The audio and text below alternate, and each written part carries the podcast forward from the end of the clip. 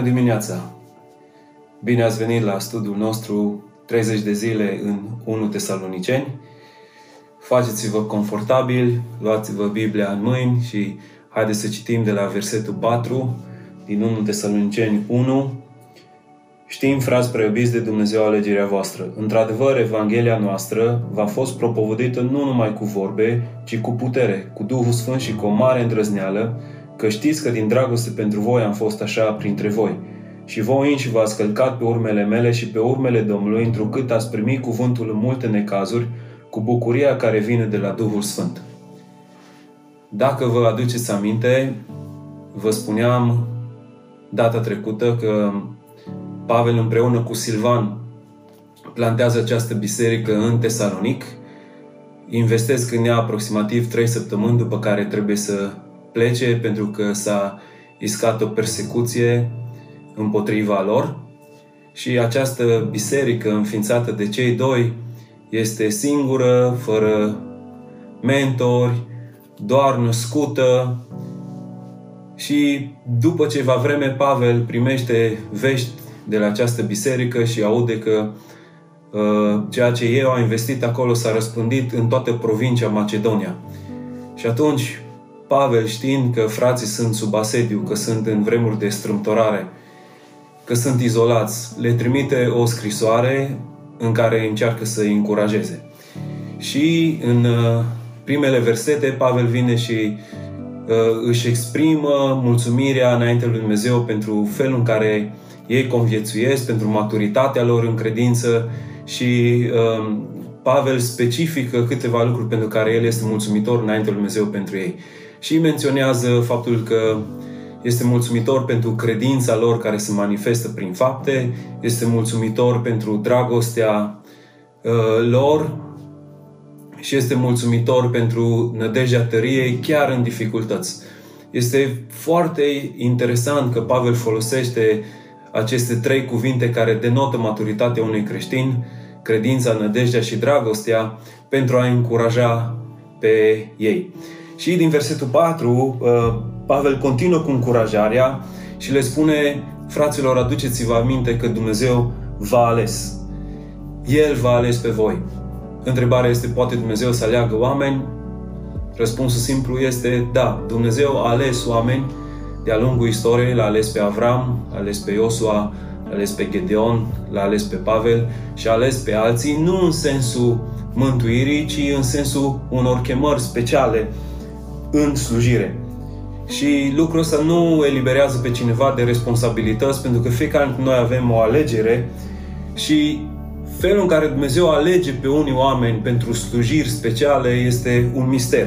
Însă în această secțiune, mențiunea lui Pavel, Uh, avea menirea să-i încurajeze, să-i facă să se simtă special, înțelegând că ei au fost aleși. Pavel le spune, fraților, știu că Dumnezeu va ales să fiți parte din familia Lui. Ăsta nu este un lucru de neglijat. El va ales între toți oamenii să fiți parte din familia Lui. Și întrebarea care se ridică, cum a știut Pavel că ei au fost aleși? Cum știe Pavel că Dumnezeu a ales acest grup de oameni ca să aparțină Lui prin Harul lui Hristos? El spune, eu știu că voi ați fost aleși, deoarece Evanghelia noastră a venit la voi, nu doar prin cuvinte, ci cu putere și cu o convingere de plină pe care o dă Duhul Sfânt. Știu că Dumnezeu v-a ales deoarece această veste bună s-a arătat în mijlocul vostru și voi ați primit-o. Și în uh, versetul 5, Pavel folosește cuvântul Evanghelie și aș vrea să înțelegem mai mult ce înseamnă cuvântul Evanghelie, pentru că Evanghelie nu înseamnă doar o veste bună, ci Evanghelia în vremea de atunci era un cuvânt folosit nu din punct de vedere religios, cum este folosit azi, ci din punct de vedere politic. Ok? Uh, de exemplu, dacă venea la putere un nou cezar, Roma trimitea un mesager care trebuia să meargă în toate orașele din provinciile romane cu o evanghelie. Evanghelia era un, un mesaj care conținea vești bune. Suna ceva de genul. Bun Cezar Augustus a pus capăt războiului civil. L-a învins pe Marcus Aurelius, aducând astfel pace în Imperiu. A inaugurat o nouă era a istoriei umane, marcată de Pax Romana, pacea romană. dați închinare, vorbiți-l de bine, binecuvântați-l, deoarece Cezar este Domnul. Așa suna o Evanghelie în vremea lui Pavel. Acum Pavel călătorește în întreg Imperiul Roman, predicând și el o Evanghelie, spunând că Domnul Isus este adevăratul Domn. Că el a învins răul și moartea prin învierea sa, că el a inaugurat o nouă eră în istoria umană numită Împărăția Lui. Și această Evanghelie este o Evanghelie care este periculoasă pentru Imperiul Roman, pentru că îl detronează pe Cezar și intră în conflict cu autoritatea și cu puterea romană. De aceea Pavel vine și spune, fraților, voi ați crezut acest lucru, că Domnul Isus Hristos este mai puternic decât cezarul roman, că El este de fapt Domnul. Știți, ăsta este un semn că voi ați fost aleși de Dumnezeu. Atunci când Evanghelia a ajuns la tine, ea a transformat inima voastră. Atunci știi că ești ales. Când vezi că această veste bună schimbă felul în care tu vorbești, felul în care tu trăiești, felul în care tu te comporți, felul în care tu te îmbraci. Pavel le aduce aminte în special de momentul convertirilor. Ceva s-a întâmplat și se descris în fapte 17 acest lucru. Ei au auzit această Evanghelie, această veste bună a faptului că nu Cezar este împăratul, ci Hristos, cel înviat, a învins moartea, a învins, a învins răul și El este Cel care poate să vindece, să restaureze, să dea viață. Ei au îmbrățișat acest mesaj și acest mesaj s-a manifestat în mod supranatural în ființa lor lăuntrică și mai mult a fost plin de convingerea Duhului. Pavel menționează că Evanghelia a fost însosită de puterea lui Dumnezeu și a adus o convingere de plină în viața lor. Na, Pavel are în mintea lui imaginea asta. El a văzut cum Evanghelia s-a manifestat în putere în viețile lor și ei au fost convinși. Poate au plâns și au plâns păcatele lor, dar mai mult el a văzut această viață transformată. Și sunt convins că Pavel caută să se ducă în acel loc al convertirii lor, pentru că ăsta este un loc care te încurajează, care te întărește. Tu ți aduci aminte de ziua în care te-ai întors la Dumnezeu. Ce zi minunată! Ce zi plină de bucurie! Ziua în care Dumnezeu a invadat ființa ta lăuntrică. Pavel le spune că știe că ei au fost aleși deoarece acea convingere s-a transformat în acțiune. Deci nu doar că au fost convinși de păcat, ci au fost transformați și au început să acționeze altfel. El le spune, știți ce fel de oameni am fost printre voi de dragul vostru. Și voi ați devenit urmași ai noștri și ai Domnului când, deși erați în mare necaz, ați primit cuvântul cu bucuria care vine de la Duhul Sfânt. El vine și spune, convingerea de plină a Duhului s-a transformat în acțiune. Știți ce exemplu am fost noi printre voi. Și exemplul ăsta bun pe care, pe care l-ați avut în mijlocul vostru, voi l-ați urmat. Pavel vine și spune exemplul nostru și al Domnului, voi l-ați luat și apoi voi ați devenit exemple sau modele în întreaga provincie Macedonia. Da, Pavel spune că ați luat exemplul meu care este al Domnului. Ei s-au aliniat la ceea ce l-au văzut pe Pavel că a făcut. Dar acum lui Pavel nu este greu să spună că el este exemplu și că este un exemplu demn de urmat.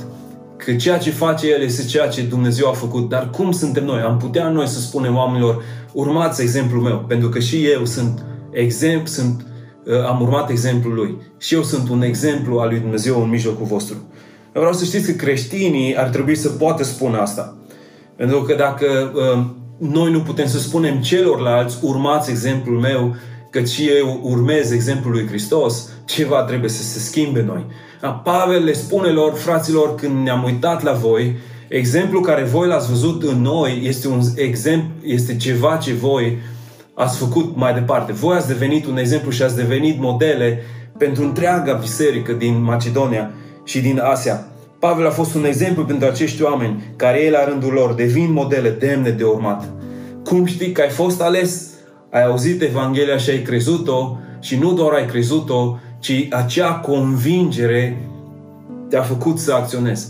Evanghelia se manifestă prin noi, prin faptul că în ciuda necazurilor, le spune Pavel, în ciuda necazurilor și încercărilor, voi continua să rămâneți tari în nădejde. Continua să fiți exemple în ciuda circumstanțelor. Dragilor, sunt vremuri dificile, vremuri de izolare, cu multe vești proaste în mijlocul nostru și în mijlocul acestor vremuri noi ne demonstrăm credința, noi ne demonstrăm dragostea, noi ne demonstrăm nădejdea. În mijlocul circumstanțelor dificile este timpul să ne ancorăm în Dumnezeu, în Evanghelia Harului Său și chiar în mijlocul dificultăților, în timp ce se clatină lucrurile în jurul nostru, noi să rămânem tari, să rămânem fermi lângă Dumnezeu. Ăsta este îndemnul și încurajarea lui Pavel. Fraților, voi ați fost aleși. Alegerea pe care Dumnezeu a făcut-o cu privire la voi se vede prin faptul că ați primit Evanghelia și Evanghelia lucrează transformare în voi. Și voi la rândul vostru sunteți chemați acum să fiți un exemplu pentru alții, ca alții să poată să ia exemplu vostru. Și ar fi important în aceste vremuri dificile să ne uităm la noi înșine și să ne gândim, pot să le spun oamenilor, hei, urmați exemplul meu, că și eu urmez exemplul lui Hristos. Dacă nu poți să spui lucrul ăsta, trebuie să te uiți la tine, în lăuntrul tău și să ceri lui Dumnezeu să te transforme. Evanghelia aceea să schimbe ceva în ființa ta lăuntrică, ca să poți să fii și tu un model demn de urmat. Nădăjduiesc că ceea ce am spus în această dimineață este un lucru încurajator. Vreau să mă rog, Aba, mă rog să binecuvintez frații, surorile mele, mă rog în această zi să umble ca și modele ale tale. Mă rog, Doamne, să fie plin de credință, mă rog să fie motivați de dragoste și mă rog să fie tari în nădejde, Doamne Dumnezeul meu, ca indiferent ce se întâmplă în contextul lor, ei să rămână tari, tari în credință, plin de Dumnezeu, manifestând dragostea Ta pentru cei din jur. În numele Lui Isus, amin. Ne vedem mâine. Fiți binecuvântați!